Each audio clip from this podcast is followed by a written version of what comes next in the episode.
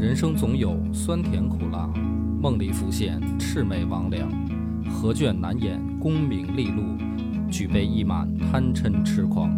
野史下酒四电台，道出不一样的精彩。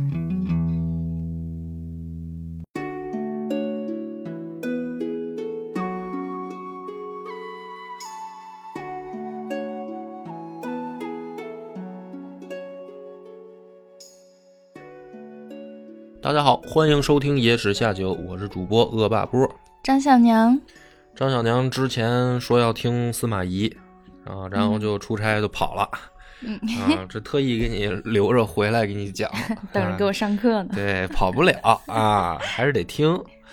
司马懿呢，其实因为前几年比较火的那部剧嘛，就是《军师联盟》加上《虎啸龙吟》，所以知名度呢，呃，一度上升。嗯，因为好多人不喜欢三国嘛，你喜欢三国吗？不喜欢，那你知道司马懿吗？知道，你是通过什么知道的呢？通过吴秀波知道的。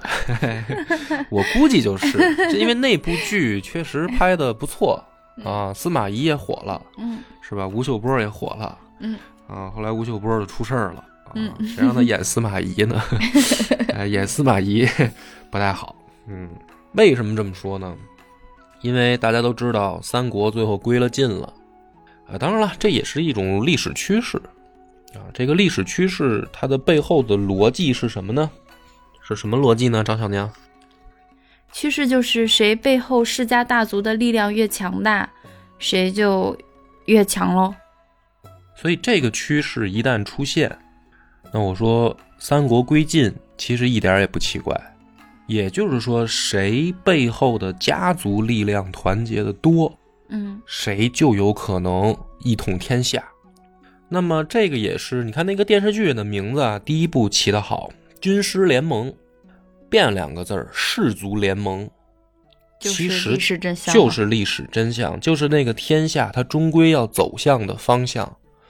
所以你仔细想想呢，三国这三个人，就是初初代创业者啊，曹操不是最大的氏族，甚至呢，他也没有想把自己手下的人都都招揽成士族的人。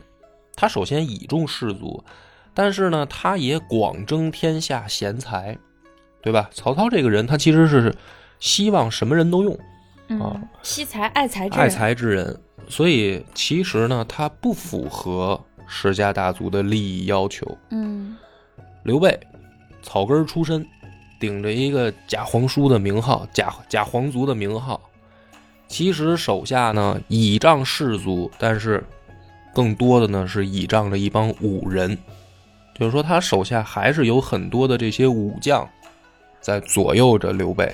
嗯对吧？因为刘备本身自己也是一个最能打的武将，其实，所以他其实你要从创业那一代来说，他也不符合世家大族的选择。孙家创业者孙策也是这么一位，说白了就是军阀。所以江东士族如果有选择的话，啊，他们可能也不希望孙策来。所以最后这个天下终归是要看什么呢？士族们选择谁，他们愿意选择谁，谁就是最后的天下之主。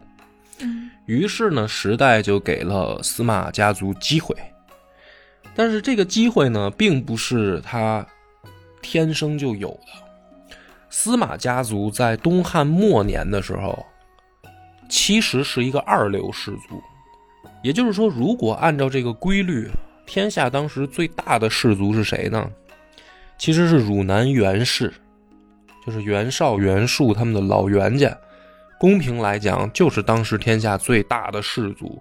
所以袁术这个家伙啊，着急称帝，他认为时机已到啊。但是老刘家的这个汉朝气数未尽，但是天下的方向并没有变，只不过刘家气数还没完，所以士族们还需要再等一段时间。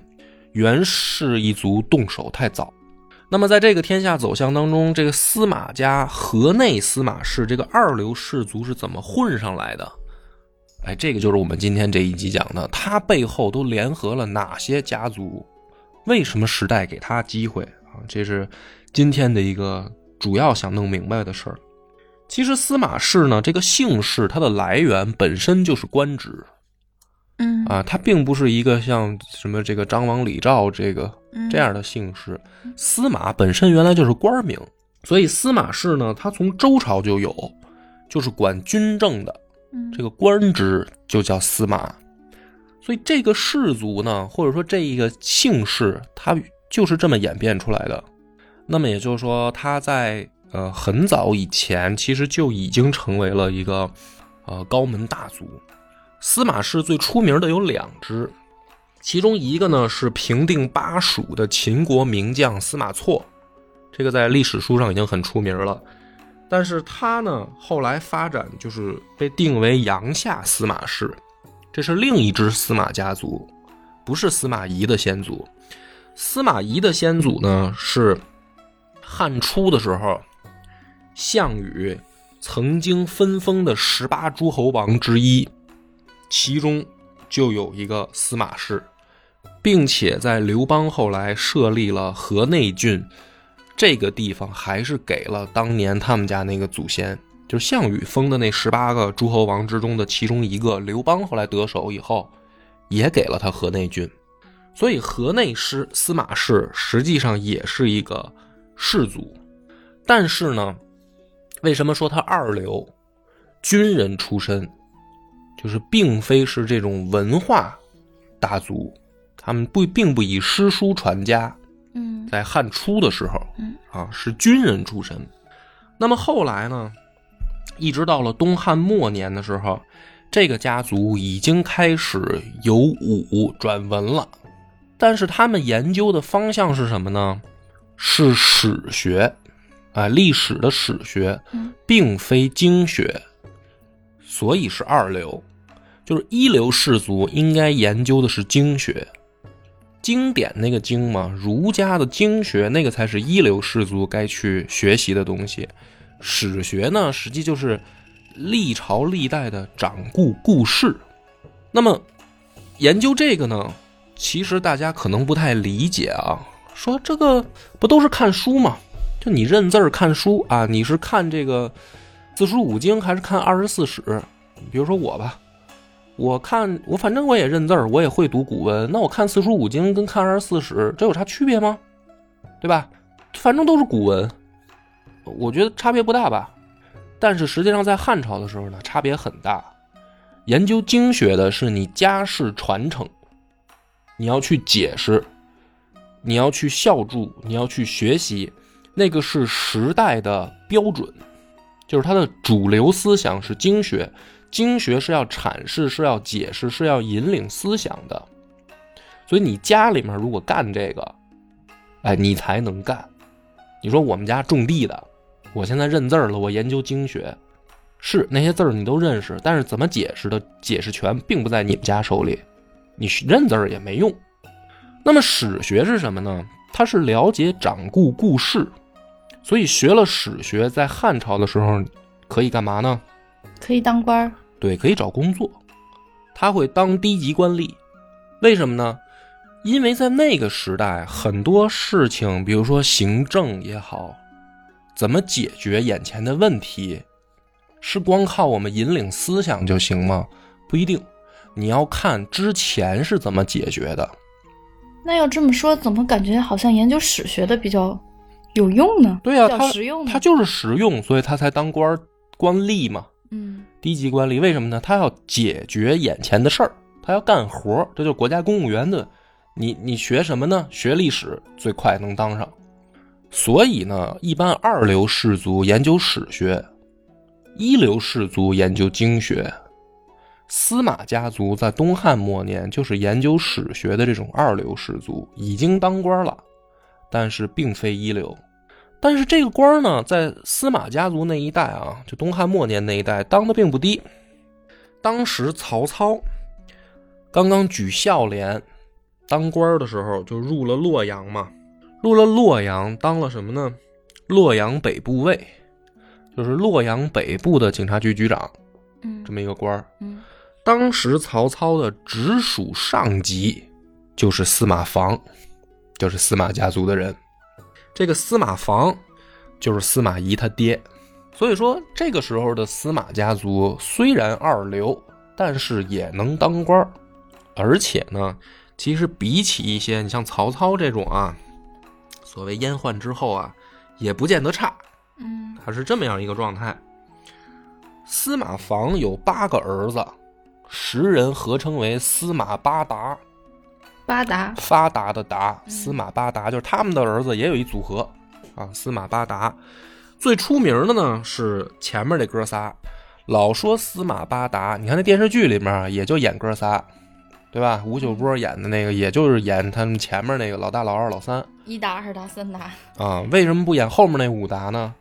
史料没记载，就是你不知道他们后面那个哥五个发生什么事儿了，所以呢没法瞎编。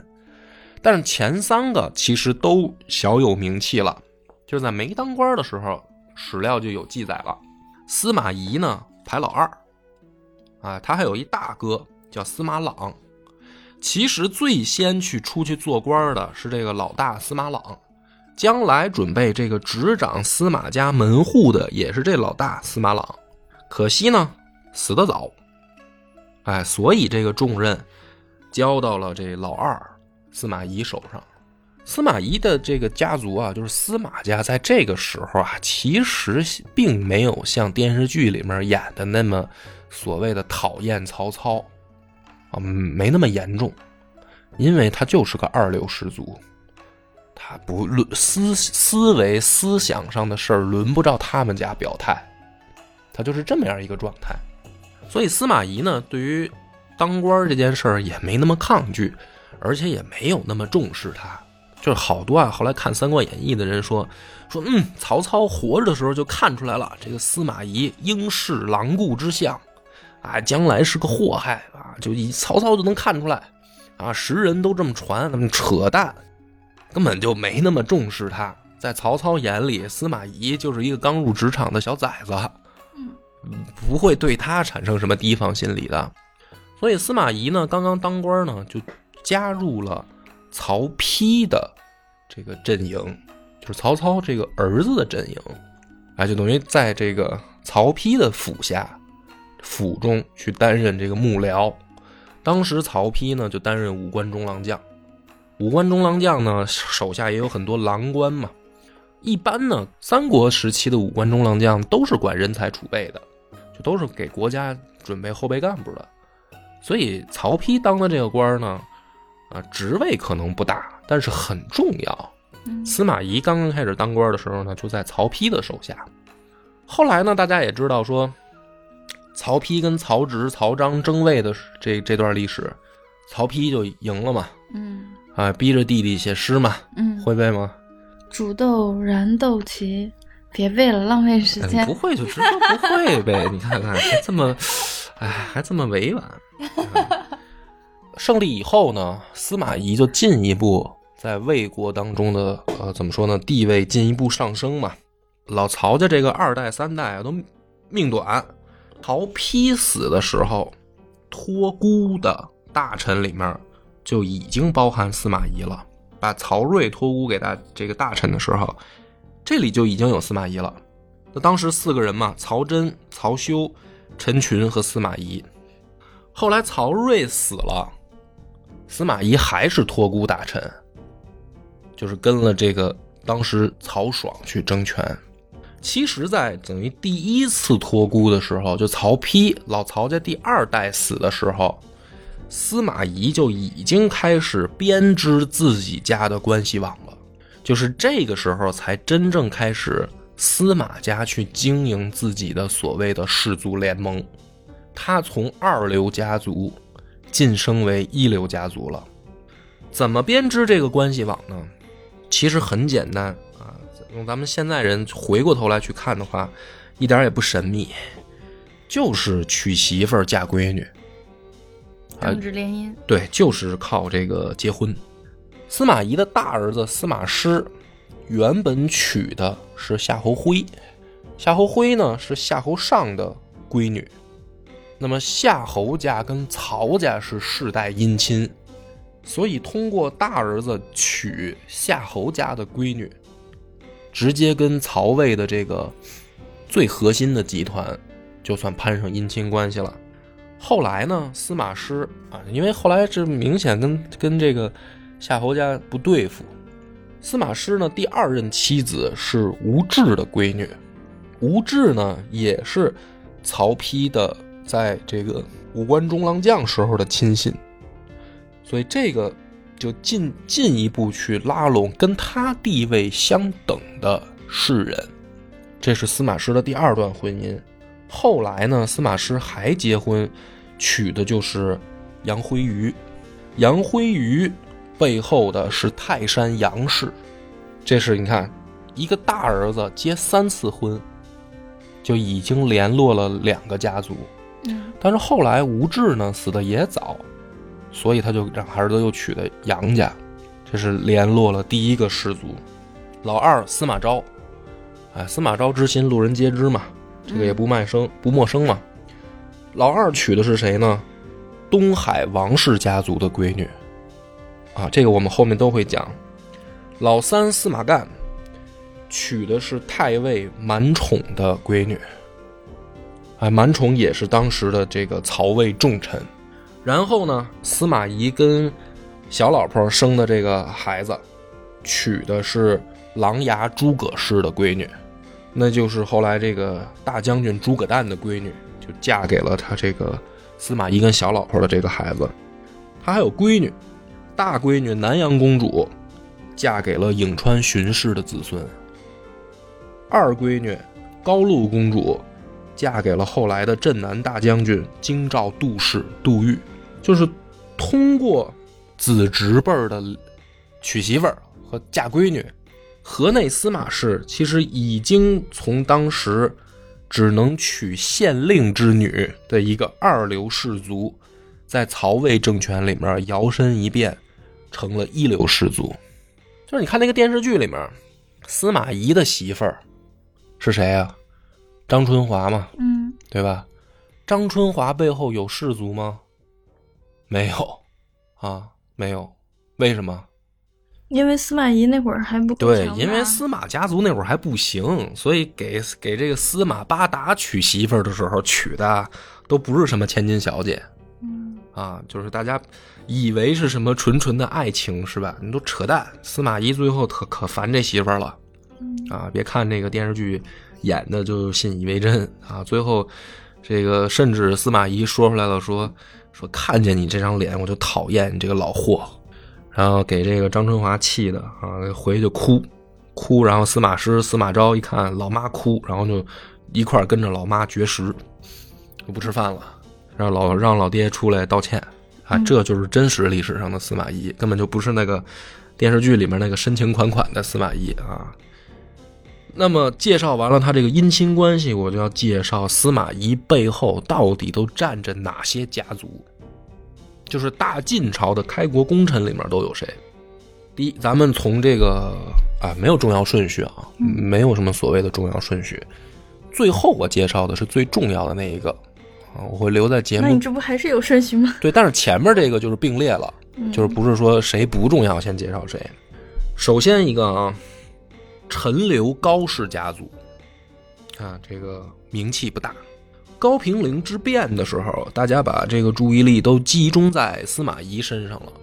其实当时在城中，他有一个得力的帮手，就是司徒高柔。嗯高平陵之变的时候呢，高柔是代理曹将曹爽的大将军之职，控制了曹爽的军营。这个高柔就是陈留高氏家族的。陈留高氏家族从在东汉历代都有人担任郡守、刺史一个级别的官吏，所以是已经是高门大族了。尤其是在东汉末年的时候，高家是和汝南袁氏联姻的。当时，这个他们家的这个孩子高干是袁绍的外甥。袁绍当时在河北雄踞四州之地的时候啊，连曹操都害怕的时候，其中高干就是袁绍的得力干将。后来袁绍死了以后，清幽并济四个州分别分给了三个儿子和一个外甥，那一个外甥就是高家的孩子高干，这就是陈留高氏的家族能量。也就是说，连四世三公的袁氏家族都很看重高家。可惜呢，最后大家也都知道，历史的这个结果是官渡一战之后啊，曹操赢了袁绍，然后袁绍就一蹶不振了。最后等于是曹操统一了北方。所以，当高氏家族呢刚刚加入曹家的阵营的时候，是一直不招曹操待见的，就不喜欢他们家啊，因为你们家曾经跟我的敌人。关系太深，一直想找机会杀了高柔，可是后来呢，就发现高柔确实有本事，就是管这个国家的这个法律，管司法这块的。曹操一看真有本事，让他管这块，牢房里关的这个犯人都少了，几乎没有，就管的特别好。所以对他呢开始改观，但是心里面还是有芥蒂。你就发现这个在。领导对你有芥蒂的时候，你的工作还能干得很出色，这个就说明什么？这个人有心胸。对，这不是有心胸，这个人有本事，他真的厉害。高柔管刑名，用咱们现在话说，就是管司法这一块就当比如说你把他看成大法官吧。嗯，他当这个大法官，在曹魏一干就是二十三年，就是他确实很厉害，所以呢。当司马懿拉拢人的时候，第一个想起的就是高柔。为什么呢？两个原因。第一个，高家确实有本事，尤其是以高柔为代表，他管司法这个一管就是二十三年，在魏国，最后当廷尉，这非常厉害。另一个是什么呢？他们家对曹家忠诚度不高。对啊。啊，因为曹操不喜欢他们家，曹操也不信任他们。哎，所以这个是他背后啊，氏族联盟里面的。我们讲的第一个盟友陈留高氏，第二个泰山杨氏。泰山杨氏连续七代，就是有七代人都做到两千担以上的官吏，就是在东汉的时候，两千担是官员的一个分水岭啊，这就是工资待遇嘛。工资待遇到两千担以上就是高级官员，两千担以下你就不是高级官员。这个杨家七代都有人当到两千担以上，你就想这个家族有多厉害。当时呢，还留下一个美谈，叫“杨旭悬鱼”，嗯，就是也也可以当成语用了。“杨旭悬鱼”就是说这个家族的人呢，都非常的正直，不接受人送送礼行贿。就说有一天啊，有一个人给杨旭送了一条鱼，都不要。啊，你想两千担以上的官员，人家给你送条鱼，不是什么大事儿吧？对呀，别人送我一条鱼，我都觉得，而且还是他的下级，他下属。你说，咱现在说说都不说求人办事儿，你办不办事儿的送点礼，这是一个维护一下关系啊，就好像很正常，对吧？这个杨旭呢，把这条鱼挂在这个门大厅这个门门口，什么意思呢？就是下回再送礼的，就指这条鱼说：“你看。”你看这条鱼了吗？这就是别人送我的。你要送吗？你要送我就给你挂这儿，挂一排。嗯，然后一个月之后，他们家挂了一排鱼，没有满墙头的鱼。然后就没人再送了啊，就知道他不收，那就别自讨没趣了呗。所以你说现在杨旭玄鱼可不可以当成一个不近人情的 代表？呃，也不叫不近人情，就是因为他是当官的嘛。他就是等于严于律己，其实啊，他也不是古人的思维，古人思维是值得我们学习的。后来呢，这个杨旭有三个孩子，两个都当到了太守，就是市长级别的官儿。其中这个老二啊，上当太守，他的这孩子生了个儿子，就是杨户。杨户的姐姐杨辉玉就嫁给了司马师。杨户本人娶的是夏侯霸的闺女，所以杨家呢特逗，他等于跟司马家、跟夏侯家都有姻亲关系，嗯，就都是亲戚嘛，都娶了这个闺女。所以呢，在司马懿争取他们家的时候呢，他们家做了一个判断，嗯，就是什么呢？杨户自己判断曹爽不是司马懿的对手。所以他家呢，跟之前咱们讲的高家不一样，高家是本身对曹家忠诚度不高，老杨家呢是中立态度，哎，就是夏侯家我们也娶了人家闺女，嗯对吧？然后那个你司马家也娶了我们家闺女，所以我们家在中间，我们家就看谁厉害，我们就帮谁。墙头草，哎，其实说不好听点，就是墙头草。所以当他们家一旦选择的时候，啊，就是杨户一旦站队，马上得到司马家的重用。嗯后来杨户的一生之敌，啊，这个宿命当中的对手，就是陆家陆逊的孩子陆抗。也就是说，杨户是跟陆抗齐名的嗯这个地位，这个是司马家族背后氏族联盟的第二位，啊，泰山杨氏。第三个就该讲到谁了呢？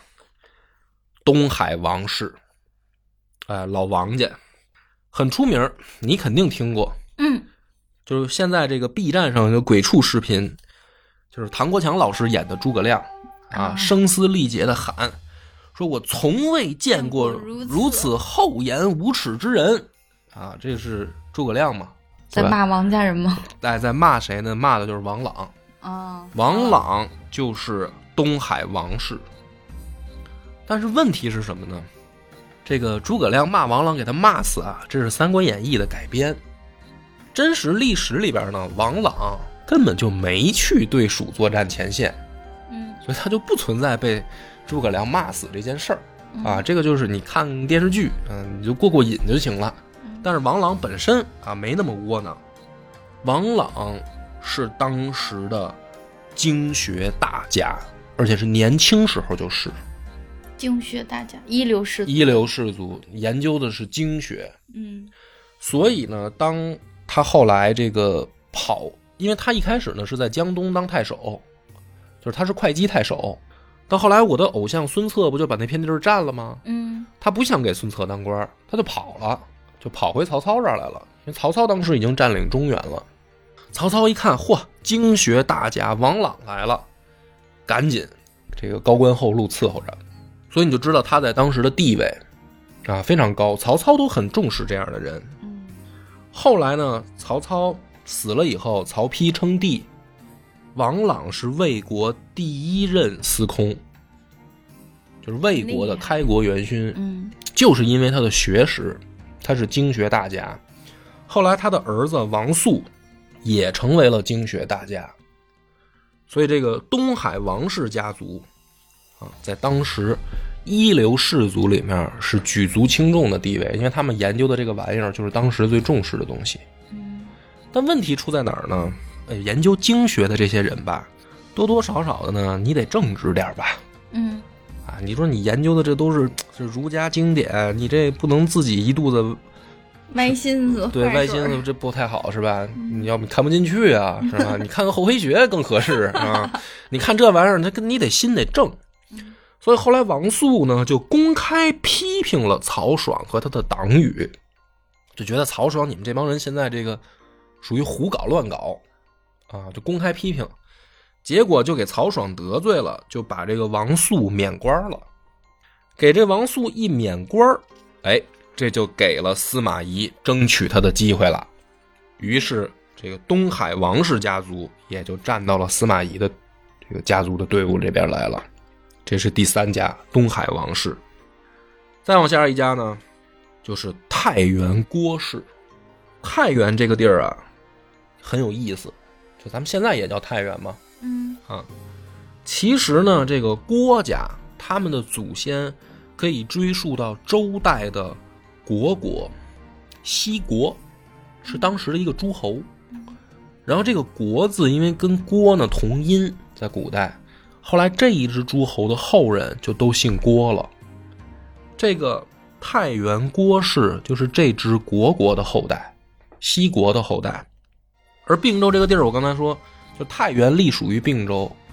并州呢，因为靠近鲜卑和匈奴，就是北方能打的游牧民族，要打就老在山西打嘛，就咱们现在的山西就是并州嘛。嗯所以并州氏族呢有一个特点，文武双全的多，就是不但有文化，还能打，因为他的经常会担任军军职。我觉得这地儿没办法，因为你老得面临跟北方游牧民族过过招，所以这个地方的氏族呢彪悍，尤其其中就是太原郭氏，这个家族都能打。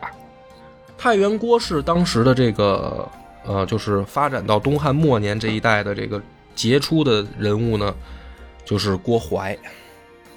郭淮年轻的时候就参军了，从曹操的时代他就是武将。他虽然是士族出身，但他是武将。后来呢，他跟过的这个直属上级分别是谁呢？曹丕、夏侯渊、张合和司马懿。就是你别看他们家好像在三国里面不出名啊，但凡这个打大仗没见着他们家啊，是吧？他都在那个大哥后面站着。跟这几个老板都不软。后来呢，等到这个郭淮。因为跟司马懿的时候，司马懿已经接替了雍凉的这个军界，也就是当时的魏国有三大战区，有东南战区、中部战区和西部战区。东南战区呢就是对吴作战嘛，嗯中部战区就是荆州战区，然后西部战区就是雍凉战区。司马懿的基本盘一开始就是在西部的雍凉战区起的家，因为他是开始跟诸葛亮去过招嘛。郭淮跟司马懿的时候，他已经成为雍凉的军界第二把手了。就说虽然你老觉得这个人还没这么出名啊，他就、嗯他是老二啊，大家把目光老集都集中在老大身上，对吧？后来呢，等到这个司马懿在基本上这个把曹家搞定以后，雍凉战区就交给郭淮了。郭淮一管雍凉就管了将近三十年。而且他能打，就是他在开始当雍凉二把手的时候，就经常破坏诸葛亮北伐的计划。后来等诸葛亮死了以后，姜维在北伐的时候就没从郭淮身上占着便宜。啊，就是姜维他还是这个出身于陇西，就是他姜维算当地人，天水人，嗯哎，想联合当地的羌族。打郭淮都没占着便宜，就是郭淮文武双全，非常厉害。所以当高平陵之变之后一发生，司马懿马上把郭淮立为征西将军，极力拉拢。郭家呢也挺有意思，郭淮的媳妇儿是同乡同郡王陵的妹妹，也就是后来淮南三叛第一叛的王陵。所以王陵当时那次叛变啊。也不能叫叛变啊，就是反对司马懿。其实真的给司马懿吓得够呛，因为王氏家族是并州氏族里面的顶级氏族，number one，对，就是非常强。嗯，因为司马懿混的时候，他们家是二流起步，人家是当时并州系大佬拉过他们司马家一把，所以王陵淮南三叛第一叛的时候，司马懿非常紧张。其中最紧张的就是我的一个最重要的基本盘就在西北的雍凉战区，而等于你王陵的妹妹就是郭淮的媳妇儿，郭淮一旦叛变，很可怕。可是当时呢，郭淮也很聪明，他竟然就选择站队司马懿了。嗯可能因为又是老上级，又有提拔之恩吧，就没理王陵。所以在这样的情况下呢，司马懿也免了郭淮媳妇儿的罪。当时是什么呢？因为王陵反叛有连坐呀，已经把他媳妇儿抓起来，准备往首都送了。其实送过去就是杀。嗯然后郭淮擅自派人把媳妇儿给接回来了，然后马上去找他这个老上级司马懿，说媳妇儿我接回来了，您您现在您处罚我。司马懿一看说那还处罚个屁呀、是吧？你就接走接走啊！不是这没人，这这人不算王家的了。所以后来淮南再两次叛变的时候，就是冠秋简都给郭淮写信隶属司马家的罪状，郭淮都没理他。太原郭氏家族，最后一个了，也就是我刚才说最重要的一个河东贾氏。啊，河东贾氏是谁呢？代表人物是一开始的贾逵。贾逵呢，其实是跟着王陵两个人一开始就是曹操的主簿，曹操手下的主簿后来都是历史名人啊，对吧？一开始的这个郭嘉，后来的杨修，都是大聪明嘛。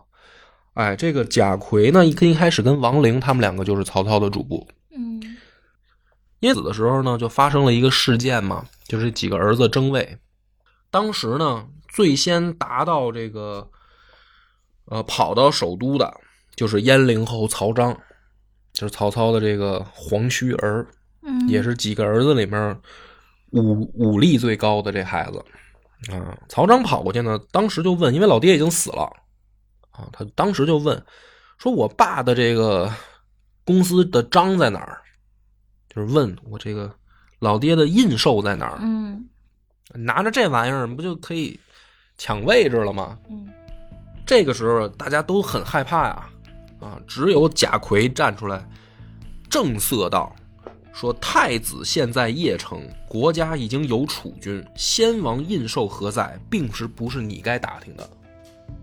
就是生言言辞拒绝曹彰去想去染指这个印绶这个位置这件事儿，所以这件事儿发生以后，曹丕大受感动，就说：“你看这个老贾，是吧？他威，因为曹彰可是带着兵来的，这说不好就是要杀人的。说这个时候，你看老贾面不改色心不跳的，就帮我顶他，这就是大忠臣啊！就大家一直以为呢，这个贾逵是不是一个这个怎么说呢，老好人啊什么的这种形象嘛？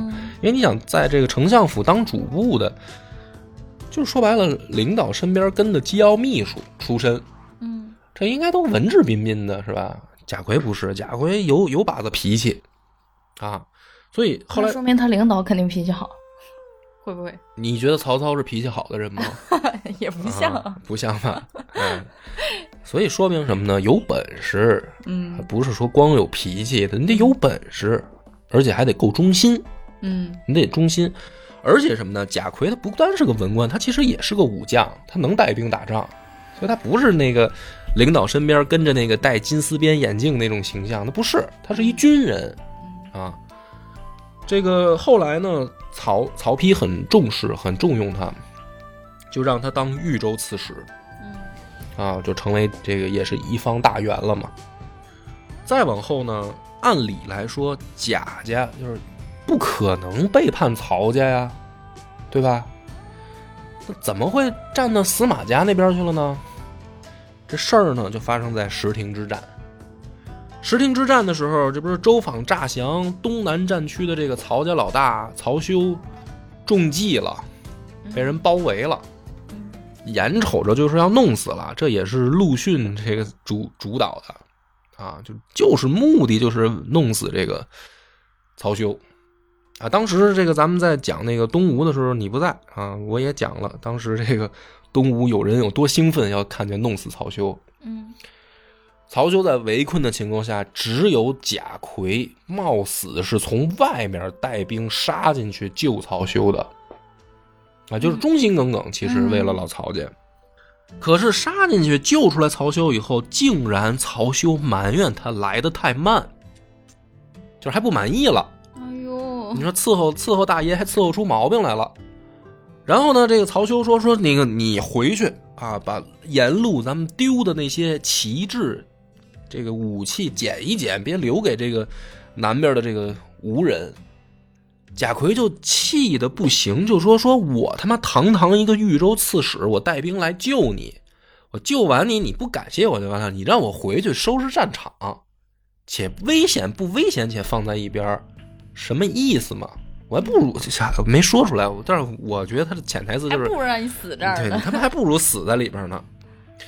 这件事儿可能是贾家转投司马家的导火索，嗯，让人心寒了是吧？对，就是让人心寒啊！我冒着生命危险来救你，结果你把我当催使，嗯我觉得换谁谁也受不了。嗯这也就是后来贾逵的儿子贾充是司马家的坚定小弟，就跟着司马，尤其是跟司马师、司马昭这哥俩关系贼好，好到什么程度呢？在历史上名声不好，就是唆使成纪杀了魏帝曹髦，这老曹家最后这皇帝就相当于死在贾充手里了。嗯就就等于就跟随司马家就铁到这种程度，我愿意甘冒弑君的这个骂名，我也要把你们家拖上去啊。所以后来这个司马家是非常信任贾充，嗯甚至是什么呢？钟会和邓艾这不是灭蜀之后，司马家是怕钟会、邓艾造反的，就知道这俩人这个脾气大，嗯主意大，本事也大。当时派派人带着皇帝节钺进驻汉中的，就是贾充，嗯就是能制衡这俩人的是贾充。嗯再往后呢，等到西晋成立了以后，贾充呢有两个闺女啊，大闺女贾褒就嫁给了齐王司马攸，二闺女就是贾南风，后来嫁给了晋惠帝司马衷，嗯成正式成为了大晋的皇后。这是老贾家。可是呢，为什么我最后讲他呢？第一个，因为他重要，就是他是司马家族后来大晋朝开国功臣里面，呃，跟司马家相当于走的最近的，嗯就是相当于亲家关系了，这层关系非常近的一个外姓家族嘛。就除了姓司马的，就是他们老贾家了。但是呢，大家也知道后来发生了什么，就是八王之乱，西晋的八王之乱，司马家这个被被怎么说呢？打成一锅粥，他罪魁祸首就是贾充的这个闺女贾南风啊，就是这个妖后丑妇啊。当然，大家感兴趣呢，可以去听我们另一个系列，就是五胡乱华嘛。那个里面我特意去讲了这个八王之乱，就是老贾的这个闺女最后怎么的他妈亡的。